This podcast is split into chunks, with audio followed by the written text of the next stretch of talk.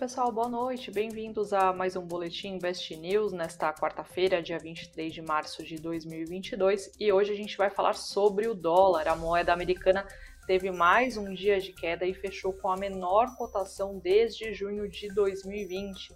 Mas será que essa queda está perto ou longe, né, aí do fim? A gente vai falar sobre isso daqui a pouquinho.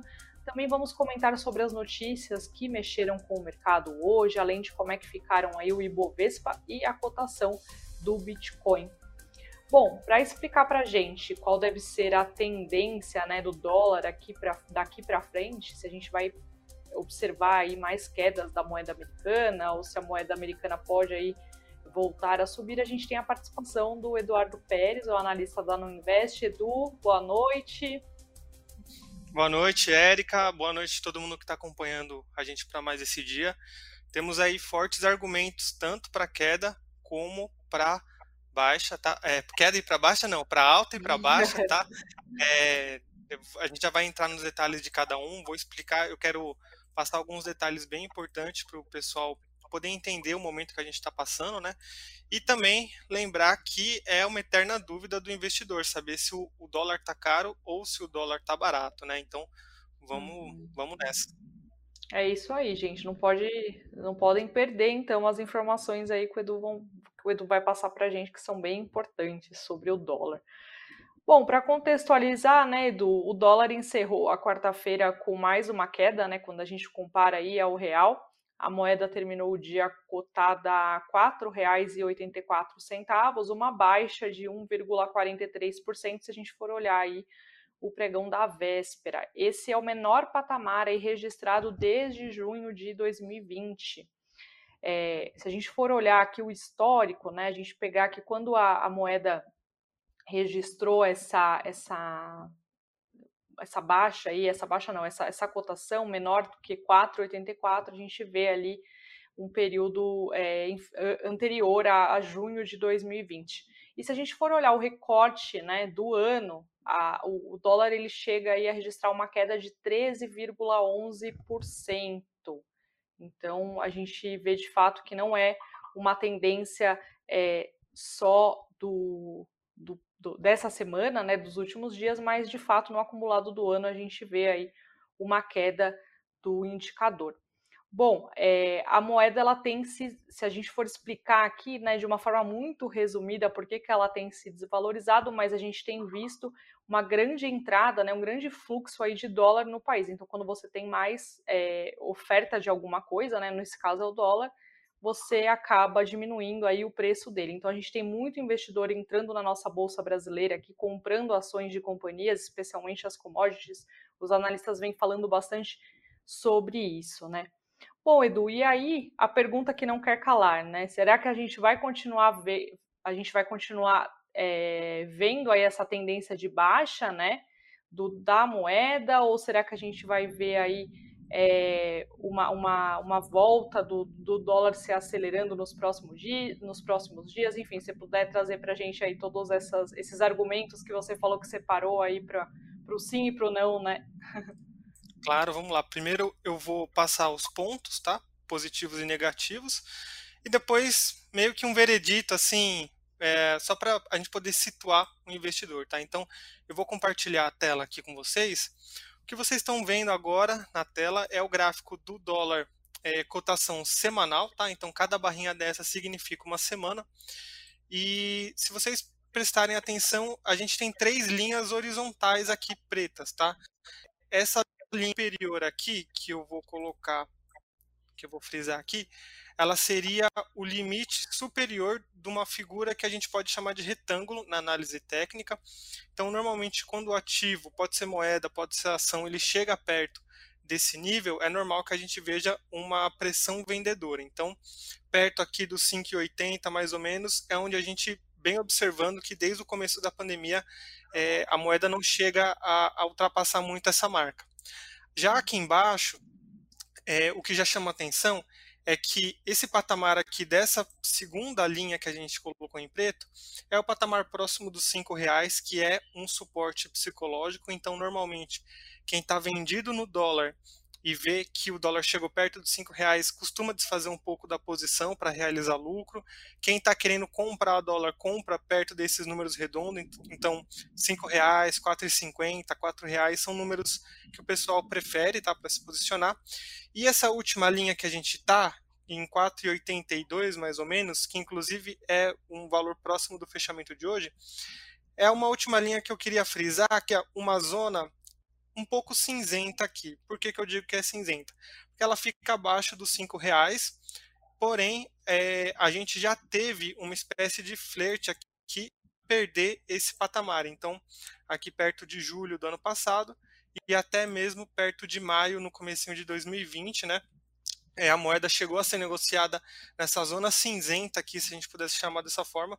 Então, é, eu diria que é a semana em específico, quando ela começou, eu imaginava inclusive que o dólar não fosse cair tanto é, num período tão curto. Eu imaginei que ele fosse fazer algum tipo de correção para próximo dessa média que a gente utiliza, que está em R$ 5,10, tá? Então, isso aqui dando um panorama gráfico, né, primeiro, e, e aí um dos pontos para que a gente continue acreditando num, num, movimento de alta nos próximos meses, ou seja, que a gente veja uma reversão, na verdade, são uh, a gente tem essa média móvel de 200 períodos, que é essa linha roxa aqui, ela está subindo porque o dólar se valorizou muito durante a pandemia, então ela vem um pouquinho mais devagar, mas eventualmente ela chega no preço, tá? Então esse seria um suporte dinâmico onde o dólar pode encontrar problemas para conseguir ficar abaixo. Então, essa média está nos 4,70 agora. E se o caindo do jeito que ele tem caído, já são uma, duas, três, quatro, cinco, seis, sete, oito, nove, dez, onze semanas uh, que a gente a, a, sequência aqui deu 11 semanas, mas a gente teve mais ou menos nove semanas de queda.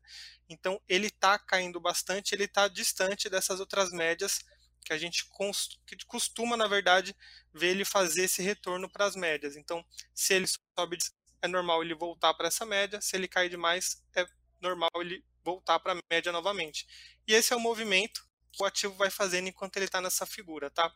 Nesse momento, caiu bastante, é, a gente tem essa média aqui embaixo, eu acredito que deva encontrar nos próximos dias ou nas próximas semanas dificuldade para ficar abaixo desses 4,70, tá? Então, uhum. esse aqui já é um ponto de atenção. Se por acaso ele perder esses 4,70, aí a gente já tem uma visão mais otimista para a moeda na questão de queda, tá? Porque embaixo desse nível que a gente está falando aqui, de 4,70 mais ou menos, 4,80, uh, o próximo nível aqui que a gente poderia pensando em alvos, né, em uma queda, seria próximo de 4,30 mais ou menos. Então a gente tem uma queda boa se a gente perder essa média de 200 períodos, tá? Então isso uhum. acaba é, dando um panorama. Então, ao mesmo tempo que a gente tem a média de 200 como um fator que complica a vida do dólar, ao mesmo tempo, se a gente conseguir ganhar, é, se a gente conseguir trabalhar abaixo dessa média, já é um bom sinal, tá? Quando a gente olha o, o gráfico diário, a gente está exatamente nessa última linha horizontal que a gente colocou aqui dos 4,82. A gente pode ver ó, que a gente não tem muita negociação, já faz muito tempo que a gente não fica abaixo desse nível. Ó. Então, justamente o uhum. comecinho da pandemia em março de 2020. É, o que eu penso nesse caso, curtíssimo prazo, né, então questão de dias, a gente pode ver de, de correção, justamente porque a gente teve várias quedas aqui bem fortes, tá? Correção para próximo desse nível aqui de R$ reais de novo. E aí, claro, é, a gente espera que continue caindo. A gente tem alguns agravantes aqui, então as médias aqui estão mostrando queda. E enquanto a gente não tiver é, sinais de reversão de tendência, a gente continua acreditando nessa na, na manutenção da tendência atual, tá? Uhum. É, então a gente tem alguns pontos que acabam indicando que a gente está no momento decisivo para a cotação do dólar, tá? É, mas a gente tem é, outros fundamentos sem ser análise técnica para falar do comportamento do dólar. Então, no longo uhum. prazo, é, o diferencial de inflação entre dois países acaba impactando a cotação do dólar. é, não só do dólar, como qualquer moeda. Como a gente sabe, a inflação nos Estados Unidos está perto de 7% e a nossa está perto de 10%. Então, teoricamente, no médio e longo prazo, isso trabalharia contra a nossa moeda, porque o dólar se mantém como uma moeda menos inflacionária, tá? Porém, uhum. né, não é tão simples assim. É, no momento que a gente está hoje, os investidores estão buscando proteção de inflação que está ocorrendo no mundo por commodities e a nossa bolsa ela é muito exposta a empresas é, comoditizadas, né? Então é, a gente está servindo como refúgio do, do investidor estrangeiro para ele trazer os dólares, isso faz o dólar cair a cotação. Uhum. E aí eles posicionam empresas como Vale e Petrobras, que são empresas grandes, né? São empresas é, blue chips, que a gente chama, e elas são comoditizadas, tá? Então, quando a uhum. gente para para ver desse outro lado, a gente tem argumentos bem fortes para a queda do dólar, olhando por esse aspecto. É, olhando também o comportamento no ano passado, a gente teve um descolamento da, do desempenho da Bolsa Brasileira e das bolsas de outros países emergentes em relação aos Estados Unidos, justamente porque o segundo semestre foi um segundo semestre bem intenso para a gente, né? então teve bastante estresse político. A gente até lembra aquele período perto do 7 de setembro, que a gente teve todo aquele, aquele problema com falas do presidente, e aí isso acabou estressando muito o mercado, fazendo a gente descolar do desempenho do restante do mundo. Né?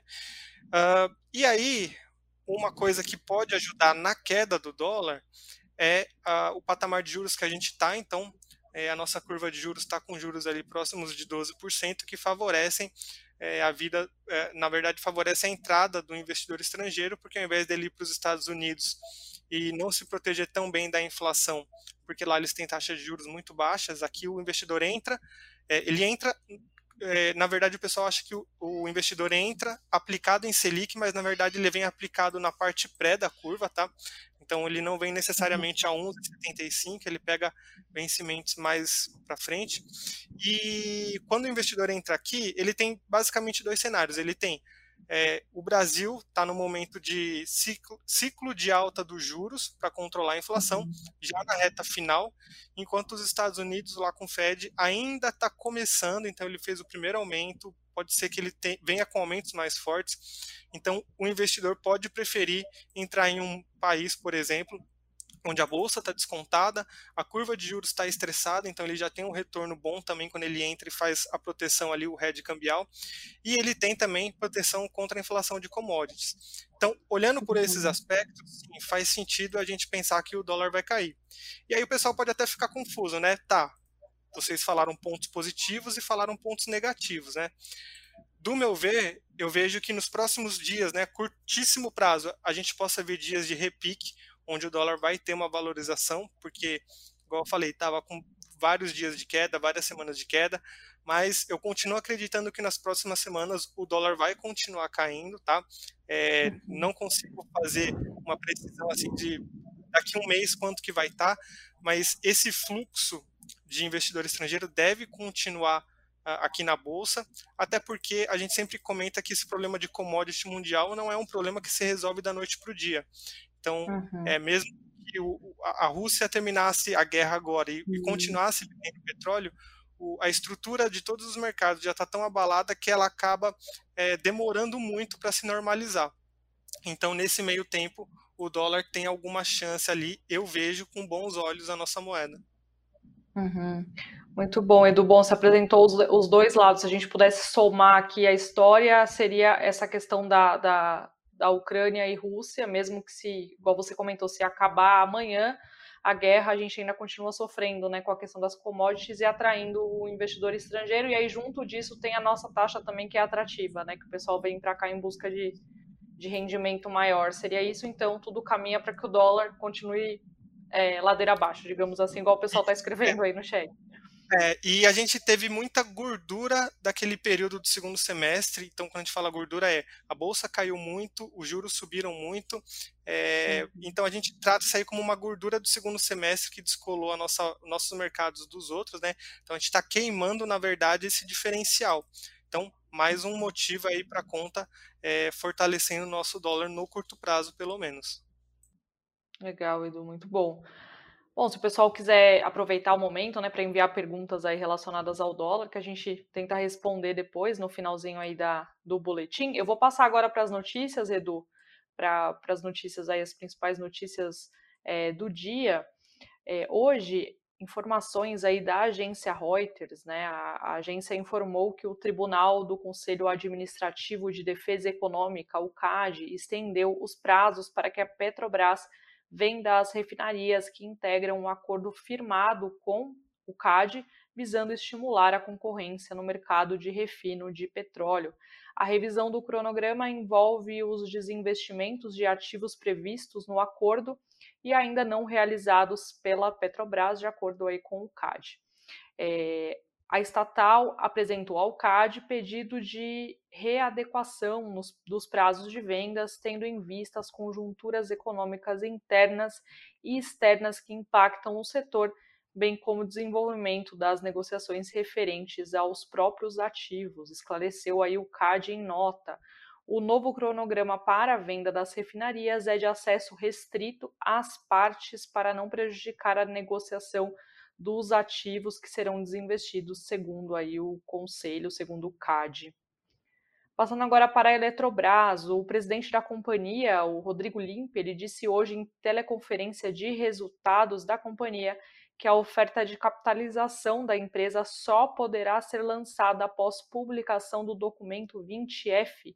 O 20F é um relatório padronizado pela SEC. A SEC é a CVM, né, digamos assim, americana, que deve ser apresentado todos os anos pelas empresas estrangeiras com ações negociadas nas bolsas de valores dos Estados Unidos. Bom, o presidente acrescentou que o prazo também depende da, de uma última aprovação no Tribunal de Contas da União, o TCU, que agora está analisando a modelagem, o valuation, que é a avaliação né, da empresa, e o preço mínimo da operação de capitalização. É, o Limp, né, o presidente da Eletrobras, disse ainda que a companhia não participa da discussão sobre o preço mínimo da oferta, o principal ponto aí de análise do TCU. Segundo ele, esse tema é de conhecimento apenas do BNDES, que coordena a operação e do próprio TCU. A Eletrobras, lembrando aí, né, ela está correndo contra o tempo para realizar a capitalização e concluir sua privatização no cronograma atual, que prevê a liquidação de, of de ofertas de ações até 13 de maio. Essa é a data limite para que a operação seja realizada com base nos dados do quarto trimestre de 2021. Passando para outra notícia agora da Itaúsa, né?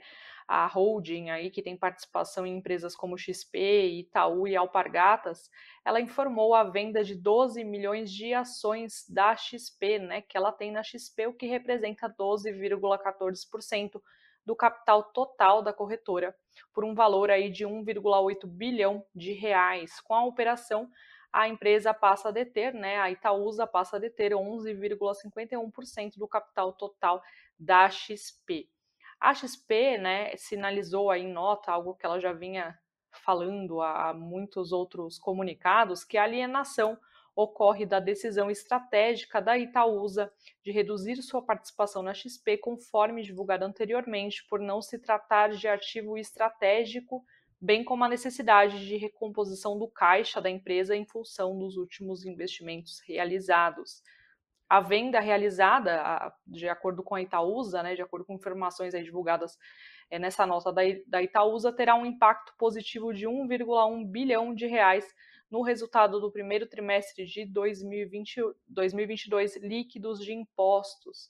Vale lembrar que no último dia 15 de fevereiro a gente até fez um boletim né, sobre isso.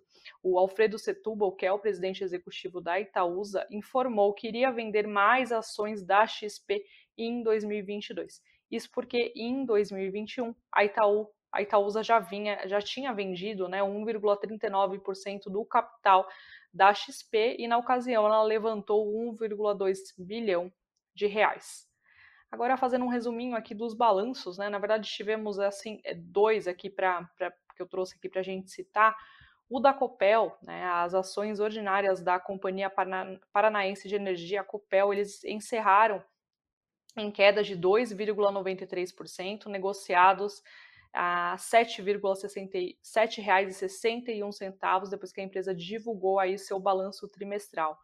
a Copel registrou lucro líquido de 396,2 milhões de reais no quarto trimestre de 2021, o que representa uma queda de 64,7% se a gente for olhar aí, é, se a gente for olhar, comparar esse número com o mesmo período de 2020. A receita líquida da companhia somou 6,59 bilhões de reais, um avanço de 16,6% em relação ao mesmo intervalo do ano passado. A gente separou aqui o relatório do Goldman Sachs, né, que afirmou que a Copel reportou o EBITDA ajustado no quarto trimestre de 2021 de 907 milhões de reais, um montante aí 7% abaixo da expectativa do banco de investimento, que sinalizou aí que essa esse número abaixo do projetado veio principalmente porque as despesas de manutenção e maiores custos de compra de energia impactaram os resultados do negócio de geração aí da Copel durante o trimestre.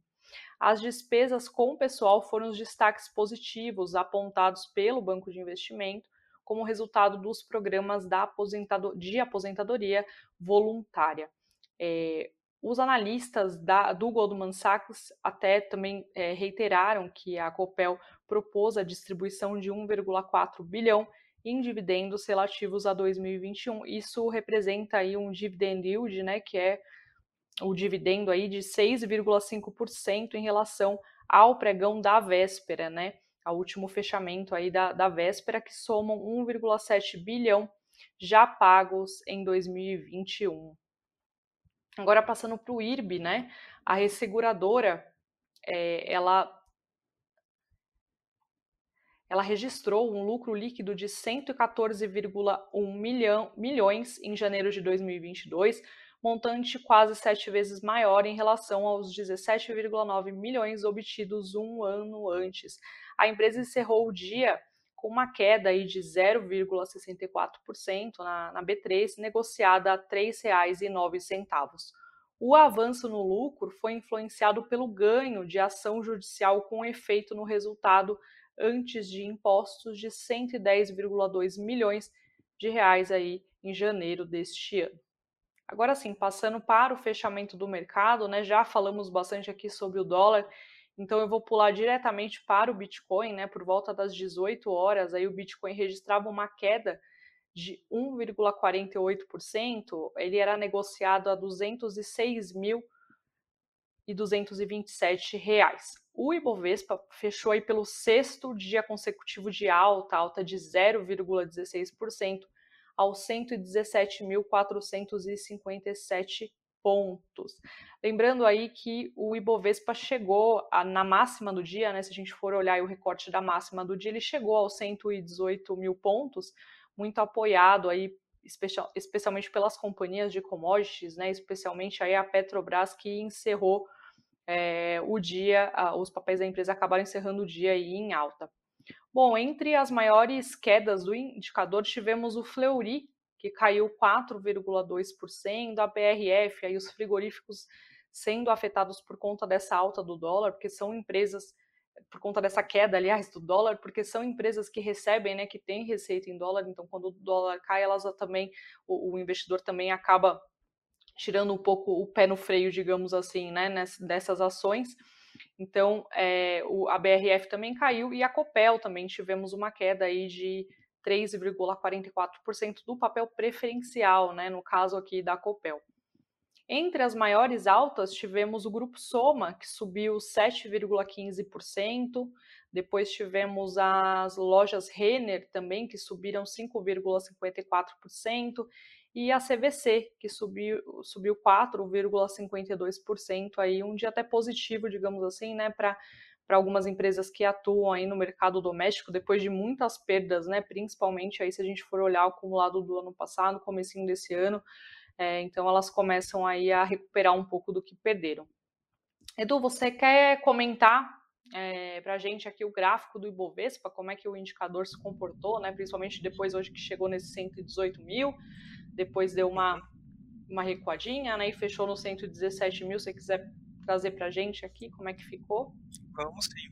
É, eu não vou falar do fundamento da bolsa, porque o fechamento de ontem com o Murilo e com, com você também, Érica, foi comentado bastante sobre isso, então é meio que chovendo molhado, porque os fundamentos não mudaram radicalmente de um dia para o outro. Tá? Então eu vou mostrar mais a uhum. parte gráfica é, para o pessoal ficar é, um pouquinho mais situado. Então, análise gráfica do IBOV, a gente está vendo na tela o gráfico semanal.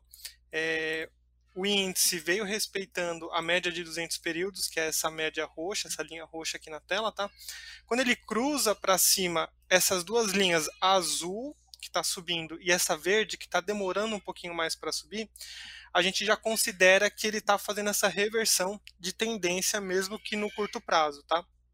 É, o que uhum. ficou bem legal no gráfico do, do índice é que ele vem mostrando altas consistentes, ele não vem fazendo aquelas que a gente chama de puxada, de pernada muito forte, então ele não está se distanciando muito dessa média azul mais curta, então isso mostra que seria uma tendência um pouco mais saudável, tá?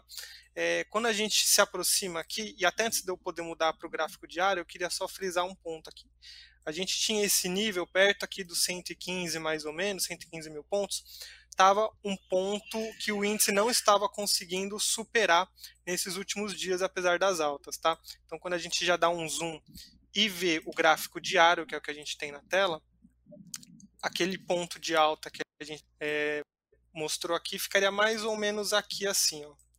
115 mil pontos. A gente conseguiu começar a semana já acima desse nível e é, sim, ele está um pouco afastado das médias, então a gente tiver verde, azul e roxa, elas estão distantes desse fechamento de hoje. Então é natural que nos próximos dias o, o índice venha fazer algum tipo de correção porém ele não deve quebrar muita coisa do que a gente está falando aqui, do tipo, é, continua mostrando sinais de uma tendência saudável de alta, tá? E um ponto muito interessante é ele estar tá dessa média roxa de 200 períodos do diário, tá? Então, é, assim como o dólar está em queda, mas é natural que a gente espere correções, ou seja, ele começa até alguns dias de variação positiva, é, a mesma coisa invertida acontece para o Ibov. Então, ele está subindo bem nos últimos dias, foram um, dois, três, quatro, cinco dias de pregão positivo, então é normal é, ele continuar a tendência de alta, mas nos próximos dias ele ter algum tipo de correção. Mas nada que vá, por exemplo, eu não ficaria assustado se o dólar é, perdão, se o Ibov viesse para perto dos 114.500, 115 mil pontos. Eu já começaria a ficar uhum. mais preocupado se ele ficasse abaixo dessas médias, né? E aí, por exemplo, mar aqui abaixo dos 111 mil pontos. Então tem bastante espaço para ele fazer algum tipo de correção, pode ser que seja uma pouco é, mais forte do que a gente imagina, mas ficar nessa zona aqui, nesse nível entre 115 e 111, eu acho que ainda é um nível saudável para os próximos dias, tá? Então, para o investidor, uhum. é, não se apavore se nos próximos dias, né? Porque normalmente é assim, é, você vê a bolsa subiu já faz quatro dias, agora eu vou entrar porque agora é a hora certa. Quando você entra, você vê que cai, né? Então, é, eu lembro até do. Tem, um, tem uma pessoa que acompanha o nosso canal aqui, que é o Só História Triste, que toda vez que eu vejo o pessoal falando, ah, eu entrei, a bolsa caiu, ou entrei, o dólar subiu, eu lembro do Só História Triste, porque é sempre assim, parece que é, mas é o comportamento mesmo, não, não se assustem, tá? Legal, Edu, por isso que falam, né? Que vocês falam até que entrar na baixa, né? O ideal é aproveitar aí no momento que tiver em baixa para poder ganhar nesse momento de alta. Isso, então... normalmente quando você vê ali, por exemplo, ah, subiu já, na, sei lá, subiu há cinco dias consecutivos, tá ficando perigoso entrar nesse momento, porque você uhum. pode estar tá pegando um topo ali. Porque Legal. quem já estava comprado no papel costuma, né? Você pode ter bons fundamentos no papel, mas quando você é um gestor que está gerindo ali milhões, bilhões de reais, você pode ter os melhores fundamentos do universo, mas se você vê que você está com lucro na tela e que você pode realizar esse lucro para garantir pôr no bolso, pode ter certeza, você vai realizar um pouco e aí depois você pensa como rebalancear a carteira. Legal, Edu, muito bom. Bom, tem algumas perguntas aqui sobre dólar, né? Você quer responder? Eu até separei uma aqui, mas acho que você já deve ter separado também, que é a do Edgar. Mas fica à vontade Exato. aí. Não, exatamente. O Edgar, que também direto está falando aqui com a gente, ele está perguntando né, se o dólar sobe com a alta dos juros do Fed e se subir mais rápido do que a gente espera. Né? É, o mercado já precifica que o dólar, que aliás, que o Fed vai fazer essa alta dos juros. É, então, eu acho que se a gente tinha que sofrer alguma coisa com essa fuga de capital, era naquele cenário onde não havia conflito no leste da Ucrânia e o mercado sabia que o mercado é, dos Estados Unidos ia conseguir, através de uma alta de juros, ter um retorno um pouquinho mais interessante com uma segurança maior, né? Quando a gente compara ali é, moedas e títulos do Tesouro, Estados Unidos tem sempre o risco mais baixo de crédito do mundo. Porém, o cenário mudou muito em um período muito curto. Então, esse mês aqui, fevereiro e março, foi, foram, na verdade, dois meses de uma mudança profunda. Então, é, o mercado está preocupado com a inflação que está sendo, que vai ser gerada, na verdade, com esse conflito na Ucrânia. E aí é exatamente isso que a gente vem observando o mercado está querendo apostar mais no Brasil como uma forma de se proteger da inflação do que lá nos Estados Unidos aplicando em títulos do Tesouro, é, onde você não tem uma exposição direta com commodities. Então, é, uhum. eu acho que nos níveis atuais, né, eu sei que é difícil a gente falar num momento como esse, né, se tudo se manter constante, é, mas é realmente é o caso de se tudo for mantido nesse caso, é, a gente pode ver o dólar não sofrer muito, né, mas se tiver algum tipo de evento que faça com que os investidores fiquem com uma aversão a mercados emergentes, aí pode ter essa fuga é, de curto prazo de capital. Então, normalmente o ouro sobe, é, você tem o índice das opções dos Estados Unidos, que é considerado o índice do medo, ele sobe também, mostrando volatilidade, e o dólar tende a subir também mas aí também lembra, é, vale a gente reforçar aquele outro ponto, de que a gente já sofreu bastante, então a nossa moeda estaria relativamente descontada, assim como a nossa bolsa também. É isso aí, Edu. Tem mais algum ponto, Edu, que você queira comentar? Não, na verdade, é, o pessoal está perguntando bastante assim sobre mais essa parte do Fed, né?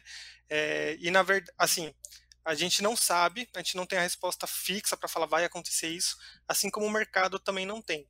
Então, fica até complicado a gente cravar uma resposta agora e amanhã, sei lá, um, um, dirigente do Fed fala que mudou o cenário e que agora vai ser tal coisa.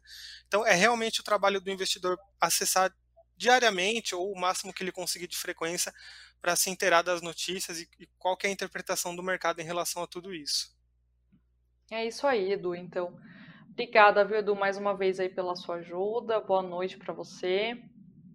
Eu que agradeço. Um bom descanso para todo mundo, para você também, Eric. A gente se vê na próxima. Até a próxima, gente. Obrigada pela audiência. Boa noite aí para todo mundo e tchau.